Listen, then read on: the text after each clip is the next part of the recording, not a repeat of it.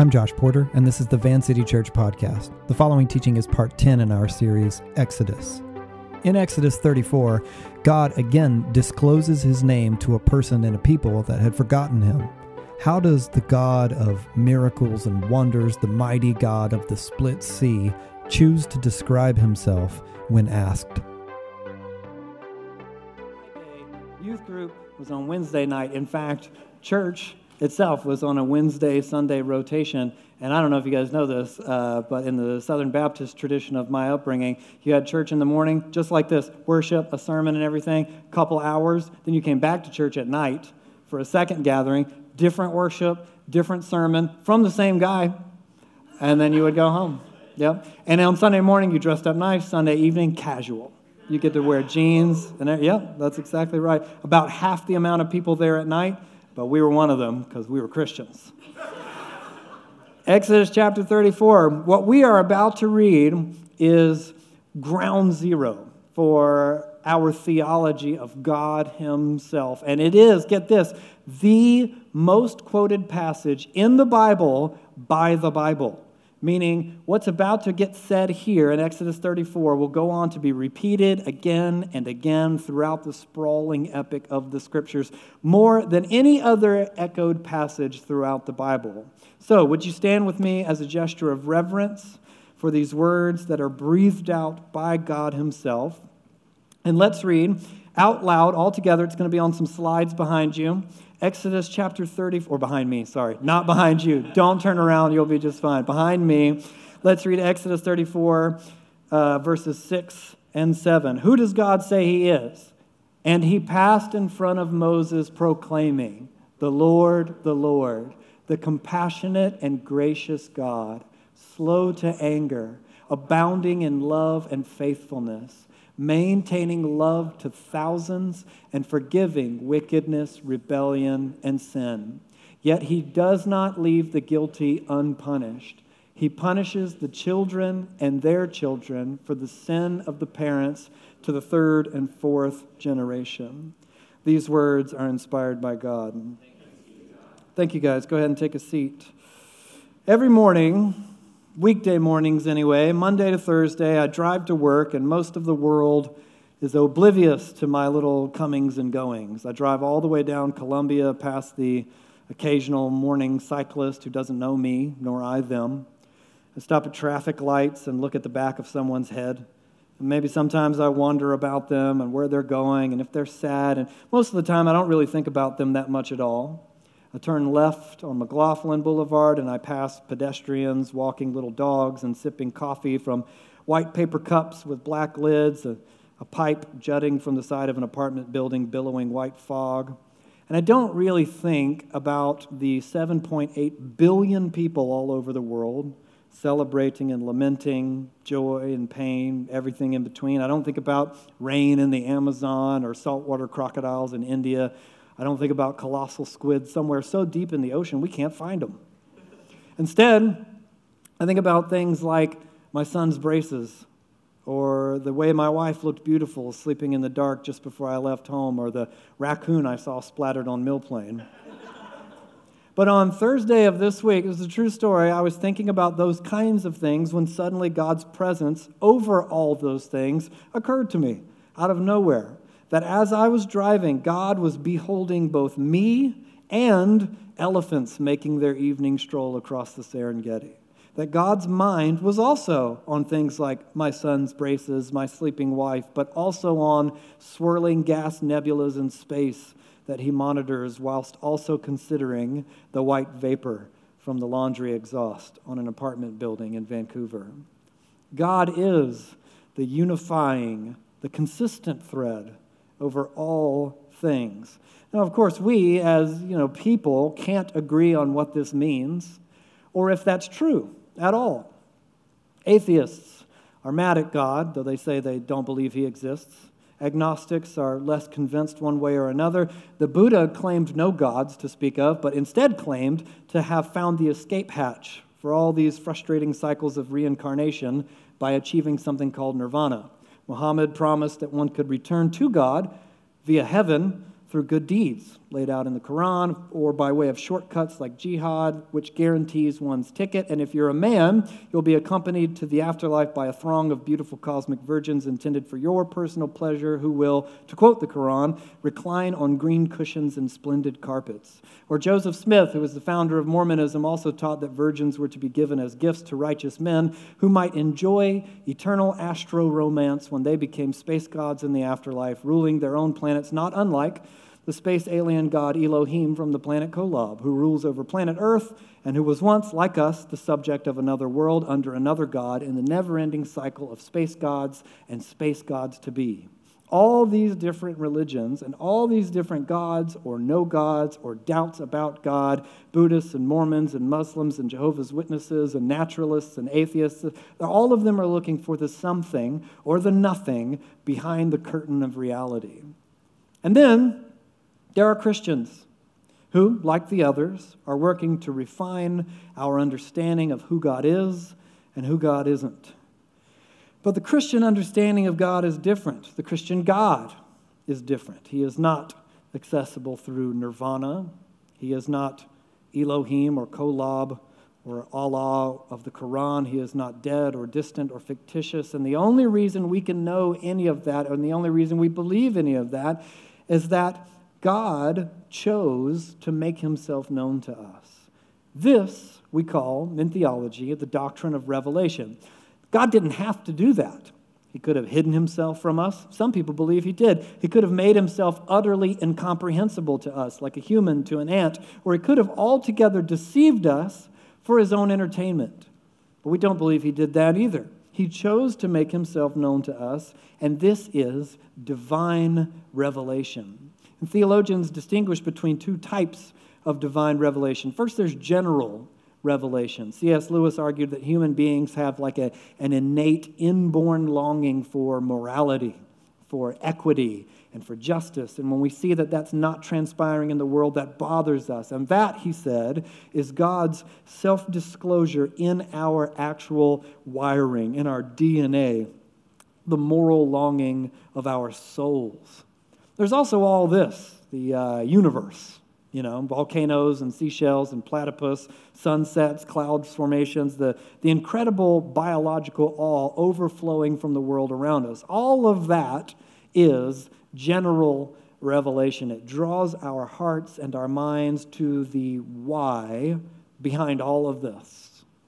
But then there's special revelation. The difference is that general revelation is, for the most part, available to all people and automatically. You just exist in the world and you can observe the universe itself. Special revelation, on the other hand, is revealed in the unique and specific work and word of God.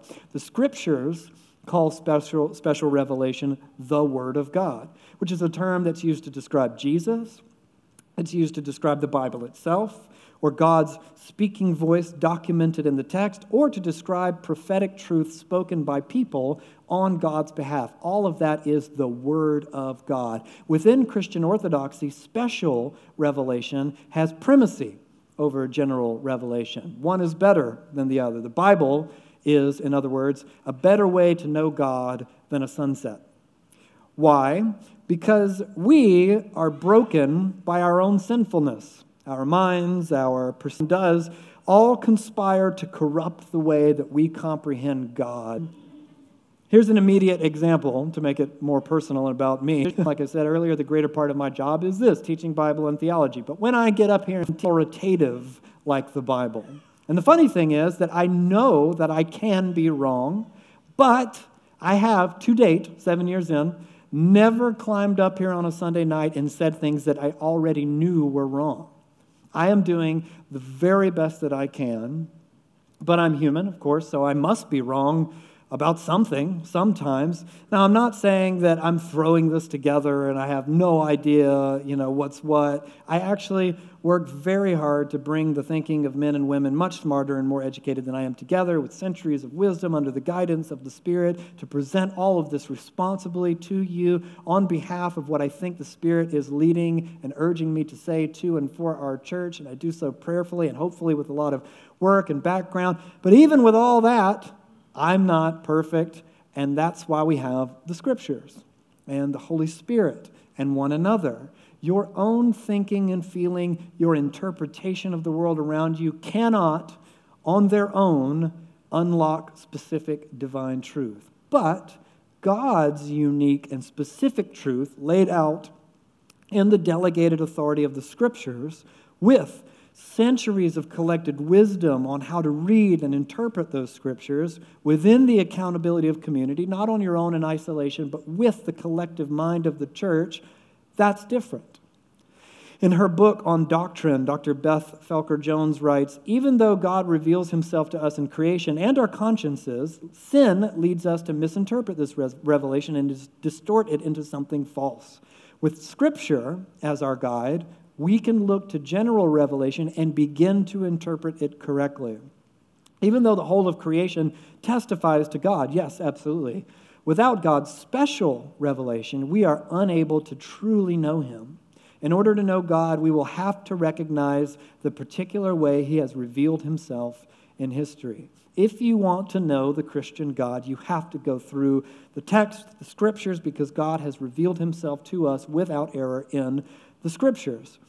In the scriptures, who does God say that God is? The Lord, the Lord, or Yahweh, Yahweh, compassionate and gracious, slow to anger abounding in love and faithfulness, maintaining love to thousands and forgiving wickedness, rebellion, and sin. He does not leave the guilty unpunished. He punishes the children and their children for the sin of the parent to the third and fourth generation.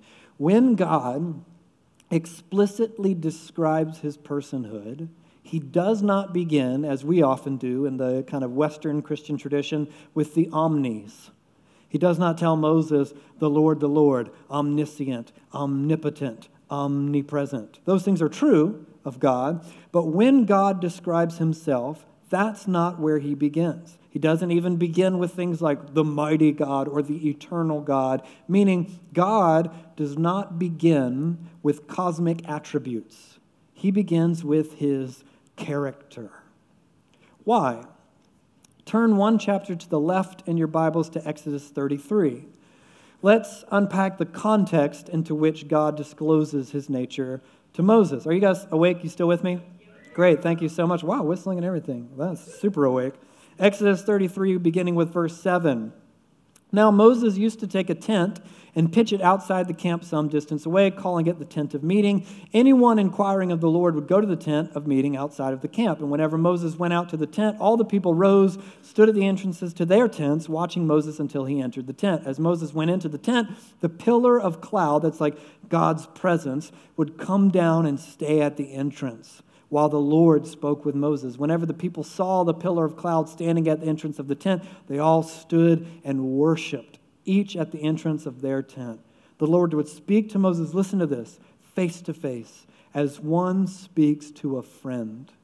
Then Moses would return to the camp but his young aide, Joshua, son of Nun, did not leave the tent. Moses said to the Lord, You've been telling me, lead these people, but you've not let me know whom you will send with me. You've said, I know you by name, and you found favor with me. If you are pleased with me, teach me your ways, so I may know you and continue to find favor with you.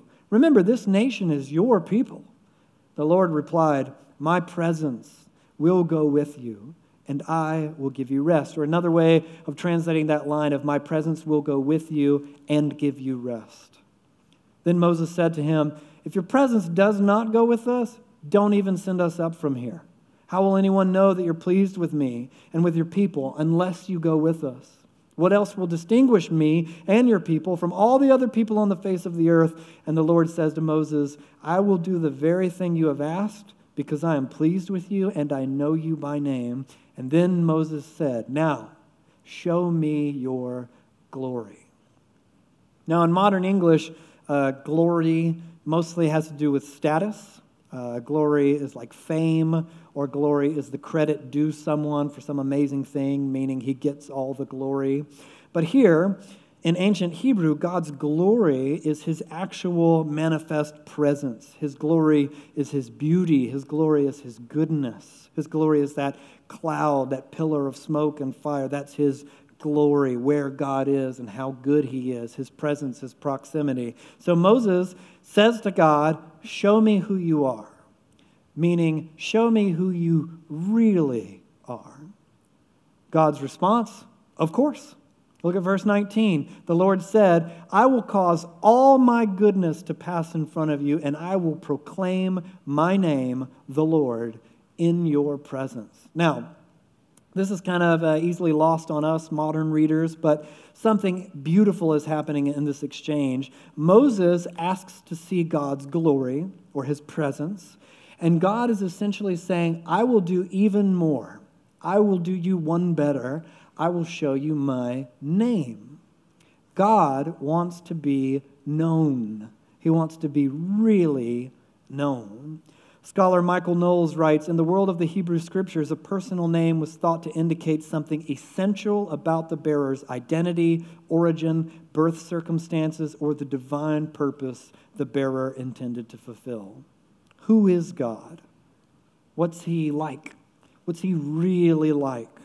Compassionate, gracious, slow to anger, abounding in love and faithfulness, maintaining love to thousand, forgiving wickedness, rebellion, and sin, who doesn't leave the guilty unpunished. That is God's self disclosure. What am I like? I'm compassionate. I'm gracious. I'm slow to anger. I abound in love and faithfulness. I forgive rebellion and sin. I punish evil. But there's more. That punish evil thing. We've read it a few times now, and I know some of y'all are like, well, that sounds pretty weird.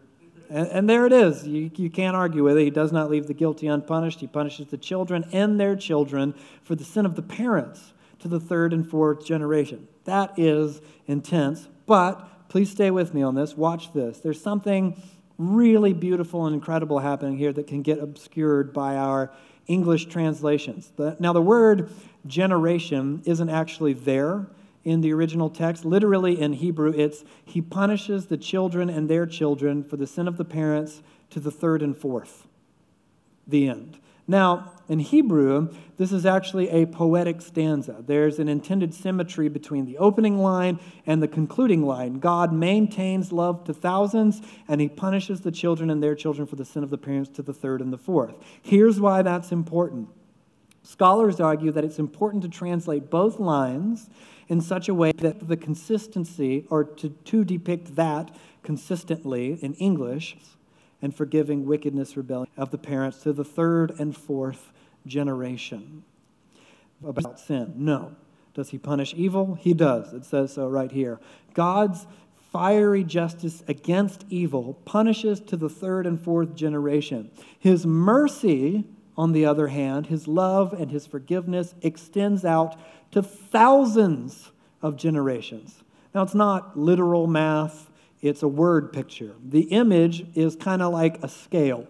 On one side, you have three or four weights, and on the other side of the scale, thousands of weights. That is the image that God is creating with this beautiful picture. God is the all powerful cosmic judge who comes to destroy evil and punish sin. He does this for us, for the good of human flourishing and justice and the renewal of all things. But even so, God is by nature abounding in love and faithfulness. He's slow to anger, He's compassionate and gracious. He's, his innate merciful compassion and grace exceed his innate disciplinary justice a thousand times. And that is just who he is. It's not a put on. He doesn't have to remind himself to be that way. That is just God's character. Meaning, even God's justice against evil is a condition of his loving goodness, and it pales in comparison to his mercy. So, even this piece of text that reads to us as like, whoa, archaic and intense sounding, was and is intended to contrast God's generous, patient, abounding love against his justice. Now, Exodus is, as we've said it again and again throughout this series, a story about God and about humanity. It's about a God who blesses and creates, and it's about an evil oppressor who rises up to thwart God's blessing and enslave his beloved, and it's about the lengths to which God will go to rescue them Yahweh is the God who hears the cries of the oppressed. He seeks and finds a broken man, Moses, and he uses him to do incredible things. He is patient, even with the oppressor, pleading with Egypt to repent. And then we, the reader, can see ourselves in the oppressed, Israel, and we can see ourselves in the oppressor, Egypt. And we can behold God's loving patience toward them both across this beautiful, incredible epic. God rescues his people with miracles and wonders and uses those to provide patience and opportunity to the evildoers. He provides Israel uh, with food and shelter in the desert. He leads them into a new way of life. He nurtures them and cares for them, even though Israel had, at the outset of the story, forgotten Yahweh. They forgot his name, they forgot who he was. And throughout the story, Israel consistently balks at God's goodness. They doubt Moses when he shows up with the whole liberation plan. They complain throughout God's work to rescue them, and they complain about having been rescued. Just before this scene that we read tonight of God disclosing his character to Moses, his name to Moses, Israel had turned its back on Yahweh and began worshiping a golden calf that they made for themselves. And this is, by the way, the first thing God specifically forbade them from doing when he gave Moses the law. Worship no other gods but me. Got it, cow. And then it's right, right away, like that. And after all that, when God's wonder and majesty and glory are revealed to Moses for the sake of Israel. And Moses says, Who are you really? God does not say, I am the righteous God who burns against evil and I will destroy. I'm angry, I'm retributive. None of that. He says, I am good. I am very, very good. I am, God says, by my nature, abounding in love and faithfulness. I am slow to anger for more on this, just go back and read the whole story. I am compassionate, I'm gracious, and my innate merciful compassion and grace exceed my innate disciplinary justice a thousand times. This is a story about God and people, a story about God and us, really. So, stop there for a second. Do me a favor. Close your eyes if you're up for it. This only take a second. Close your eyes. Take a deep breath. I'm going to say three words. Take note of what comes into mind when I say them God the Father. Go ahead and open your eyes. A.W. Tozer argued that what comes into our minds when we think about God is the most important thing about us. Worship is pure or base as the worshiper entertains high or low thoughts of God. For this reason, the gravest question before the church is always God Himself, and the most portentous fact about any man or woman is not what he or she at a given time may say or do, but what he or she in their deep hearts conceive God to be like. We tend, by a secret law of the soul, to move toward our mental image of God. This is true not only of the individual Christian, but of the company of Christians that composes the church. Always the most revealing thing about the church is her idea of God, just as her most significant message is what she says about him or leaves unsaid, for her silence is often more eloquent than her speech. Exodus is a story, in many ways, the story, our story a story that ultimately comes to fulfillment across the epic of the scriptures in a man called Jesus of Nazareth, who the story reveals is himself God. Of himself and the glorious God revealed in Exodus 34, Jesus of Nazareth said this I, Jesus says, am the way and the truth and the life. No one comes to the Father except through me. If you really know me, you will know my Father as well. From now on, you do know him and have seen him. Anyone who see, has seen me has seen the Father. The words I say to you, I do not speak on my own authority. Rather, it is the Father living in me who is doing his work. If you love me, Jesus says, keep my commands. I will ask the Father. He will give you another advocate to help you and be with you forever, the Spirit of truth.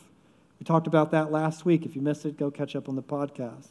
The world cannot accept the Spirit of truth because it neither sees him nor knows him, but you know him, for he lives with you and will be in you. I will not leave you as orphans, I will come to you. Before long, the world will not see me anymore, but you will see me because I live.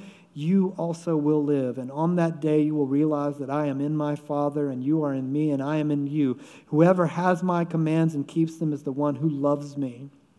The one who loves me will be loved by my Father, and I too will love them and show myself to them. The ultimate, truest, most accurate revelation of the only Creator God who is abounding in love and faithfulness, the one who's compassionate and gracious and slow to anger, is the man called Jesus of Nazareth. The author of Hebrews put it this way In the past, God spoke to our ancestors through the prophets many times, various ways, but in these last days, He has spoken to us by His Son, Jesus, whom He appointed heir of all things, and through Him also He made the universe. The Son is the radiance of God's glory, that language from Exodus. And listen to this the exact representation of His being sustaining all things by his powerful word. After he had provided purifications for sins, he sat down at the right hand of the majesty in heaven. Jesus is the compassionate, gracious God, slow to anger, abounding in love and faithfulness, maintaining love to thousands, forgiving wickedness, rebellion, and sin, but who tastes like? Look at Jesus. Came into this sanctuary in the afternoon to pray. My office is actually just at a desk or shake away the occasional brain fog. And um, I sat just over there in those pews, the only person in here, and uh, I read from the scriptures and I listened to the Spirit and I prayed and I journaled and thought about how easy it is to operate on autopilot. Because, uh, like you guys, I have stuff going on. My stuff isn't any more important than yours, but there it is. I've got my kids and my family and this job and these other projects with which I busy myself, and time itself often becomes a blurry smear across my memory, in which, even though my job is teaching the Bible, and even though I often sit in this empty sanctuary and pray, I can look back across the timeline of a day, or a week, or a month, or two months, and God's presence and character seem for some reason distant or abstract. And sitting here, in this pew on Thursday afternoon, I suddenly thought of Psalm 14. The fool says in his heart, There is no God. And I thought, what? That's weird.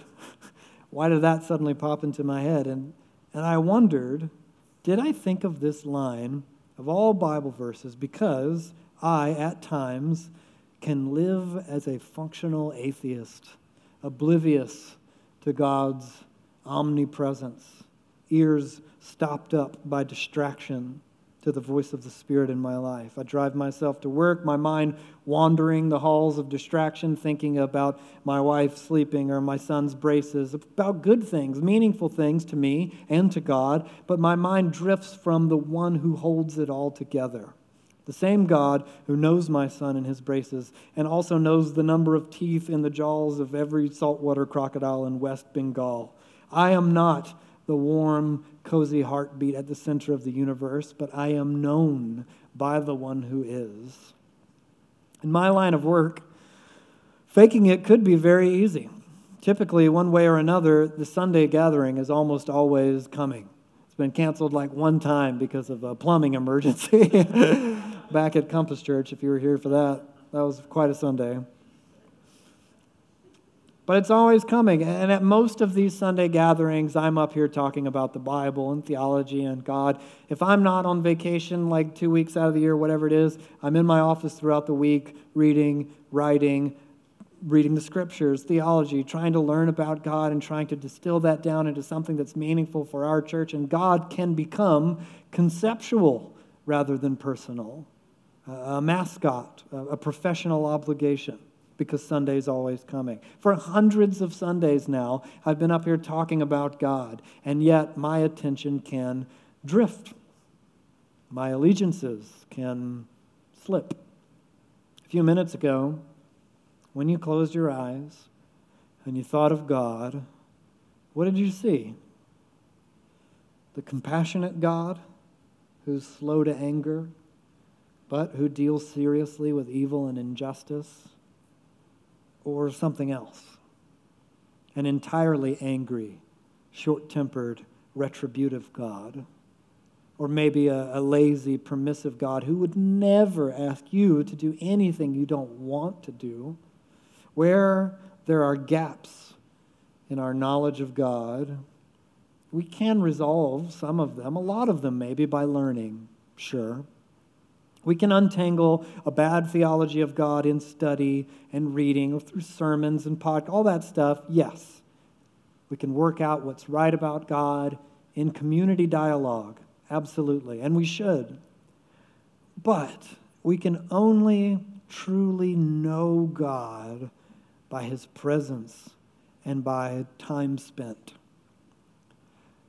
My wife Abby and I live in the same house, and uh, and even so, after more than 15 years of living together now, we've learned how possible, how likely it is that without routine points of deliberate connection and intimacy, we can and will drift from one another. God is often like that ever present roommate, close but somehow far away. And knowing this, disciples of Jesus have designed practices based on the lifestyle of Jesus to combat that drift. One of them is something that uh, we've practiced on and off as a church over the last few years called the prayer of examen, or sometimes called the examination of consciousness. The practice kind of goes like this you find a quiet place and you allocate a, a, a quiet few minutes. You relax, you take a, a few deep breaths, you slow down, you ask the Holy Spirit to guide your thinking and imagination something along the lines of Spirit of Jesus, open my heart and mind to what you have to say to me through this time of prayer and reflection. And then you do your best to replay the day in your mind. You scan the archives of your mind and you examine the last 24 hours or so of your life, and you go through the major blocks of your day. And then as you play the day, you find some moment, however simple or brief, when it seemed as if God was close or closer than other moments anyway. The kindness of someone you love, a smile on someone's face, a beautiful work of art, a memory, a fun moment, whatever. Next, you name the strongest feelings you had experienced across that day. And in that film reel of the last 24 hours, you ask yourself, when were your emotions strongest? Did you lose your temper? Were you filled with affection for someone? Were you sad or worried or afraid? When you've recalled the strongest moments of emotion, you ask yourself, why did I feel so strongly then? Does this strong reaction reveal my faith in God or my lack of faith in God? And then as you replay the day and you think about those emotions and the moments of God's closeness or his distance and those strong emotions and how you reacted, all of that, you share that with Jesus. Be honest with Jesus about what caused strong responses in you, and you try to name accurately which particular feeling it was that you felt, and you ask Jesus whether he ever felt the same things or, or, or, the way that you felt them and when he lived and moved and had his earthly life amongst us. And if a scripture comes to mind that evidences this, Jesus getting angry, Jesus being sad, Jesus filled with warmth or affection, you, you open your Bible and you read and you, you ask Jesus' effective response you ask of it, was it like yours? Was it different than yours? How can you close that gap? And then you finally just thank God for being present to you in this practice. And if necessary, you repent of any sin or worship. You resolve to live differently and more like Jesus across the span of the next 24 hours. Essentially, just spending time reflecting on the last day with God. I've been waiting until now to read the final verse in tonight's text. After all he'd been through in his life, when Moses stood before God and heard for himself the character of God, echo out across the mountain the words that would become the most quoted passage in the Bible by the Bible, still studied and quoted and preached thousands of years later on the other side of the world after Moses had killed a man and attempted to cover it up, after he pleaded with God, find someone else for your rescue mission, after Israel doubted and despaired and complained, after they'd spurned God's gift of freedom, after they'd betrayed God and turned to golden idols right after he asked them not to do that, spit in the face of the God who delivered them from the oppressor, God looks upon Moses the broken man, and Israel a broken people, and says, Do you want to know who I am? I am Yahweh. I am the one and only compassionate, gracious God. In light of everything you've done and everyone that you have been, abounding in love and faithfulness, living wickedness, rebellion, and sin, that I do not leave the guilty unpunished. I punish the. Ch- and then, after all that, we read in verse 8 the appropriate response that is Yahweh God is worship.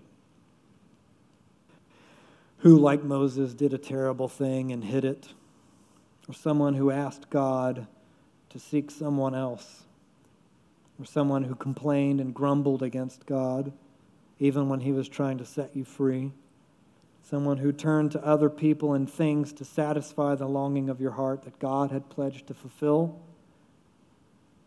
You've probably been someone who's blown it and you've lost track, you've slipped, you've become distracted.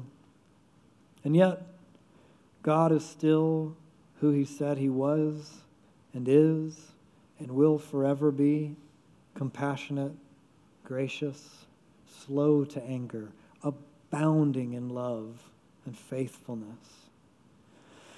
It makes sense to say thank you. And it is appropriate to say that over the story of my broken life, this is very good news. To draw near to the God who draws near to us and to worship Him. Would you guys stand with me as we prepare to do exactly that? Thanks for listening to Van City. You can connect with us and find more teachings and available resources at www.vancity.church. You can support Van City financially at vancity.church/give.